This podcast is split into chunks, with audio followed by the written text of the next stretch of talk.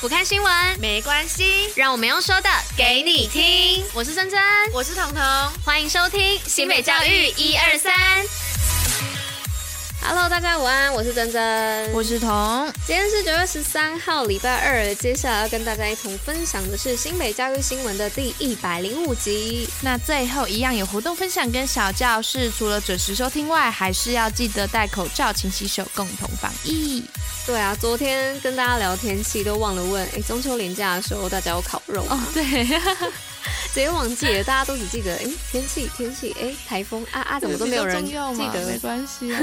中秋节烤肉的部分呢？哎，我我就只有烤两场，哎，就是一场是在家自己用烤盘烤，然后另外一场就是跟同学出去外面吃，就烤这两。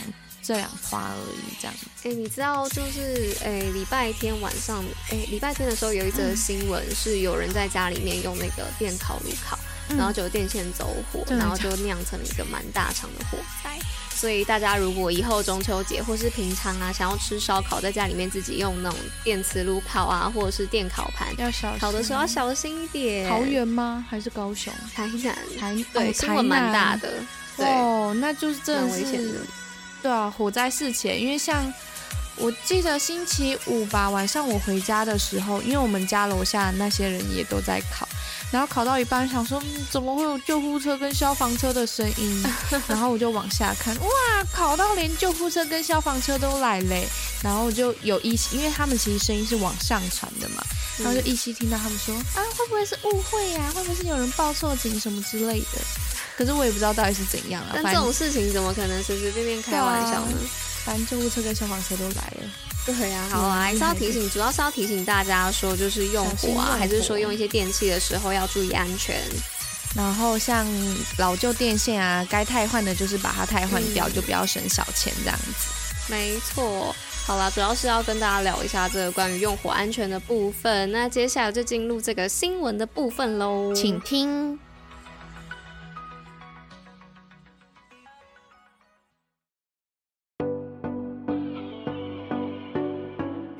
好，那今天新闻的部分一样有六则。第一则的部分要跟大家分享是新北有爱，霸凌不在。那新北市为了杜绝校园霸凌的事件发生，积极推动相关研习，并在近三年推出十四场的研习，培训超过五百位校园霸凌事件处遇相关的专业人员，期望以此共同杜绝校园霸凌的情况发生。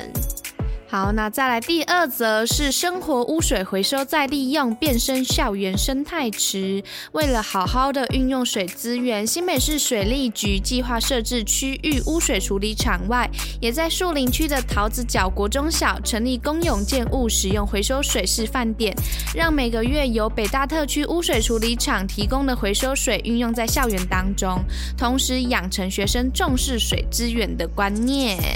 就像小时候大家都会说洗米水可以拿去浇花是一样的概念，就是生活的污来水回收再利用。那大家如果现在在家里面帮忙，就是可能煮饭啊，那些洗菜水啊、洗米水一样，也都可以拿去浇花哦，或者哎、欸，对，冲马桶也可以。好，那第三则新闻的部分呢，是八校入围教学卓越奖，再战金银铜奖。那在今年教育部教学卓越奖当中呢，共有二十三所高中职进入复选。那最终呢，全台共有八所学校入围金职奖，还有银职奖的名单。而新北市入围的学校呢，便是英工商职校。此典礼将在二十三号的时候啊，于中正大学进行颁奖典礼哦。好，再来下一则是有关于新北偏乡教师线上研讨，启动混龄二点零教学共识营，是为了让教师充分理解混龄教学的理念。教育局特别在今年举办混龄教学共识营，并邀请新北二十三所混龄学校的三百位教师一起参与线上的研讨，希望透过这次的研习，让偏乡教师对于混龄教学有更深的认识还有认同，以彰显公平正义的教育价值。值。那接下来第五则新闻的部分呢、是讲到首创优良教资评选新著名语文教师爱的故事。那教育局呢，为了鼓励教学支援人员运用双语以及跨文化投身校园，首创优良教资人员的评选。而今年呢、则由阮彩婷、阮红女、武士方恒、穆雅妮以及严永珍五位新著名语文教师获奖，并在教师节前夕呢，分享与学生互动的真挚故事。然后啊，刚刚讲到的武士方恒，就是前一段阵子珍珍也有讲他的故事。那有兴趣的也可以再回顾一下我们那一集的内容。那就来到最后一则，是有关于善用外师资源。陆江国小规划双语节目，是为了让外师的资源运用到最大化的功能。陆江国小呢，在今年特别录制双语节目，并借由手偶，期望吸引学生的学习兴趣，让学校的学生都能感受。到双语教学的魅力所在。好，那刚刚彤彤讲到说，我之前有分享那个武士方恒的故事啊，是在我们的第七十七集，所以如果大家想要回味一下的话，可以去七十七集收听一下哦。那我们就进入今天活动的部分喽，Go！新北活动报虎哩知。那今天活动报尾亚的部分要来报什么呢？是一一一体育有功表扬，珍视每位体育人的用心付出。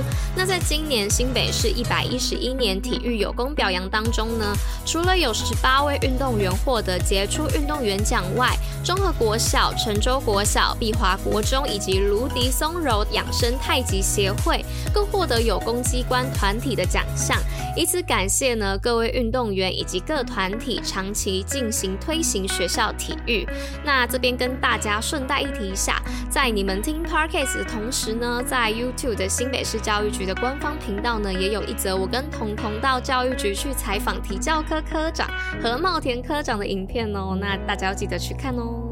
点击新北教育小教室，历史上的今天。大家好，一个是娃娃，是珍珍。各位听众朋友，大家午安啊！那今天要跟大家介绍的是谁呢？是在西元一二九九年的九月十二号登基的蒙古帝国大汗窝阔台。那窝阔台呢，他是成吉思汗的第三子，同时呢，也是蒙古帝国的第二位大汗。而他在即位后啊，也继承了父亲的遗志，努力扩张领土。那主要啊，是继续西征和南下中原，并在在位的时候啊，完全的征服中亚以及华北，而内政方面呢、他是以契丹人耶律楚材作为管理华北和中原地区的人才，并稍微改变了战后屠城的作风，保存了不少金朝移民以及政治的制度。那同时啊，又依照耶律楚材的建议提拔汉人为官哦。那整顿内治，安定蒙古在华北地区的统治，使华北地区的经济啊，在战后得到一定程度的恢复性发展。那同时呢，也为了日后忽必烈称帝灭南宋打下厚实的基础。但可惜的是啊，在一二四一年的十二月十一号的时候，他因为酗酒而忽然暴毙，使西征就被迫终止了。自此啊，蒙古大军啊再也没有踏足神圣罗马帝国诸侯国奥地利大公国这片土地哦。好的，那故事呢就分享到这边啦。哎、欸，超神的，我今天竟然一次录完呢、欸，恭喜！通常我们至少要录个两次或三次才有可能会 OK。今天是怎么了？可能吃了仙丹吧。好啦，那今天就结尾喽。那以上就是今天为大家选播的内容。新北教育最用心，我们明天见，大家拜拜，拜拜。